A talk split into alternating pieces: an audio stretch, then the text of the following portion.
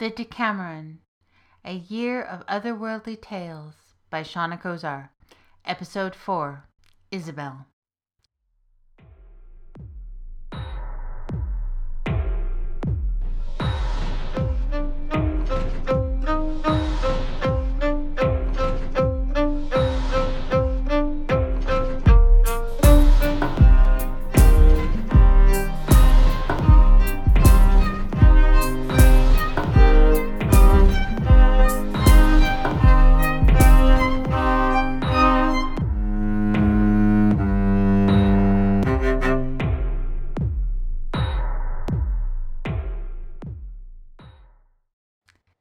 Isabel looked at the notice again in disbelief.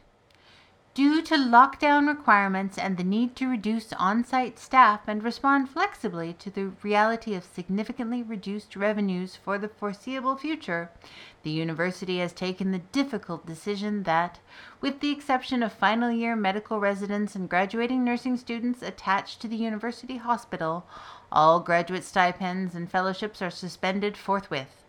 Furthermore, all graduates not engaged by the medical school are asked to vacate the residences by the end of the week. So, in a single stroke, she was homeless, unemployed, and unable to apply for benefits because she'd been living on a grant. For some inexplicable reason, grants were considered the same as prizes for tax purposes. Isabel had long felt that her life was like a lottery but she wouldn't say she had ever been on any kind of a winning streak. For perhaps the first time in her life since taking the research post at the paleontology unit, though, she had felt like she had fallen on her feet at last.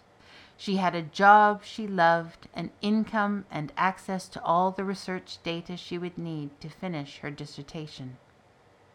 And she could hunt dragons and figure out who she was in her spare time. It was great work while it had lasted. Now she was just Isabel Kempion, unemployed grad student, closet cryptobiologist, and amateur medievalist. She wished she could just walk into an old manuscript book and slam the cover shut. Well, maybe not slam exactly, that would be reckless. But she wanted to disappear among the beautiful old pages. She had always felt an affinity to marginalia for some reason, like her very existence was an intricate footnote. But she was pretty sure she wouldn't slip into a gold edged initial letter like some dainty princess working away at her embroidery. No, she'd never be a princess, though she was actually Lady Isabel Kempion. Fat lot of good that did her now a father besotted by his young witch of a second wife, and a brother who would only come to her aid if she came bearing gifts first, and who had persuaded their father to suspend her allowance until she took up something sensible like marriage. Then her inheritance could be a one off payment for a dowry, and Owen could tilt with her delectable, detestable step monster, Lilith, for the estate after the old man died. Some family. What's it worth, Bella? Owen's catchphrase. What was the gist of his last email? Oh, yes. Could she see her way clear as a working scientist to use her wiles on whatever dusty old professors might be the guardians to admittance into the hallowed ranks of the society on his behalf? A few academic runes after his name would be useful once he came into his inheritance for the look of the thing. She laughed at that the Chancellor would have found Owen more to his liking than Isabel, and all the other members had wives who made her stepmother look like a flower fairy. Isabel's influence in that world stopped more abruptly than her stipend had in this one. Hell no, if she could disappear into a manuscript, she'd never be pressed between the pages of history a delicate princess. She'd be a dragon. She was pretty sure that deep down she was a dragon, though just at this moment she could have used a cave to crawl into and a hoard to pay the bills. She saw she had two messages on her phone. One was a call to join some kind of online storytelling group. That could wait, though it looked enticingly distracting just now. The other was from her erstwhile research supervisor. the gentle, eccentric, and brilliant Professor Lyle. She would never make a princess, but it seemed he had definitely come through as her knight in shining armor, which surprised her because she never really thought of him as completely tethered to the real world. Maybe pandemics had that effect on some people, she thought. He was asking her to phone him rather than text. Must be important, Isabel thought as she pressed the call option for messages, something she rarely did these days. Hello, Isabel? You asked me to call, Professor. Yes, thank you. I wanted to explain what I've managed to set up for you in person. The speed of sound is still faster than my thumbs, I'm afraid. Isabel smiled. Yes, I know what you mean. Listen, Isabel, I think the university's policy on non medical research students is absolutely inhumane. It's all about saving money now in the face of projected lower revenues. I had quite a set to with the Chancellor, I can tell you. Isabel imagined her supervisor getting medieval in the general direction of the Chancellor. The image was too funny. But she also knew what the altercation probably cost him, so she didn't laugh. I said you were one of my best students, and there was no way I was having you thrown out into plague ridden streets, Dr. Lyle continued heatedly. I tried to get you one of the self catering studios we have for visiting scholars, since no one would be visiting for quite some time, but he would not be moved but though it's a bit cobbled, I did manage to get you a job of sorts with half pay and room, although you'll have to sort your own meals and housekeeping. Of course, I prefer cooking for myself anyway, Isabel answered, relief washing over her in waves. What do you mean, Professor? Well, you'll be able to continue your cataloging work in the Paleo Lab, and you will have to log two hours every day looking after the live animals that are still in biology. Feed them, minimal handling, clean the cages, maintain the temperature and humidity, and so on. All the supplies are there.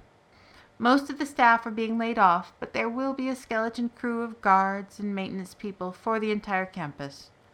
One of the senior staff, who will be on call across several science labs, will show you what to do. Do you think you can look after living creatures as well as you do the bones of their ancestors? Of course I can. Thank you, Professor. I thought so. Dr. Lyle replied warmly. Your flat, such as it is, will consist of the biology common room, the staff washroom there, which has a shower, and the two ventilated storage rooms. Quite cramped, I'm afraid, but a small refrigerator will be cleaned for your use, and some kitchen things and a hot plate and kettle will be brought in. A portable bed is being moved in from the infirmary today, with bedding. The keys will be in your mailbox at the residence. You should move your things as soon as you can. I fear it will be a bit Spartan, but it's the best I could do. A reduced grant will be deposited into your account for the work you'll be doing for the duration, and there will, of course, be no rent for your accommodation. I made sure the Chancellor and I were clear on that, at least. I'll bet you did, Isabel thought. You are a lifesaver, Professor. I can't thank you enough. It was the least I could do for my brightest young researcher under the circumstances. Continue the work, Isabel. I have great hopes for you. He rang off with the sound of renewed hope clear in Isabel's voice. Find where be dragons, he thought wistfully. For once I believed in magic too, and dreamed I could track its migration through all the ages of the world. Back in the residence, Isabel absent mindedly accepted the call in the starting glass. Now that her immediate needs were sorted again, she could find time for a little diversion, and storytelling was a useful skill in her kind of research. If you couldn't prove exactly where the old bones were from all the time, you could at least make them dance. As she was packing her few belongings in her battered rucksack, her phone chimed. Mara Darkmage. Some people had an overly developed sense of the melodramatic, Isabel decided, but it took all kinds to imagine a world even a text based one. Hail, fellow dragon lady! We are four. Come to the tavern. Our quest is about to begin. Dragon lady? Isabel felt a frisson of apprehension, but returned a courteous salutation. Who are you calling lady? She grinned to herself. The Decameron, A Year of Otherworldly Tales, is an original work by Seana Kozar, all rights reserved. Seana gratefully acknowledges that she lives and works in a beautiful, storied place, the ancestral lands of the Snuneymuxw First Nation, and that she crafts her tales thanks to the support of the Canada Council.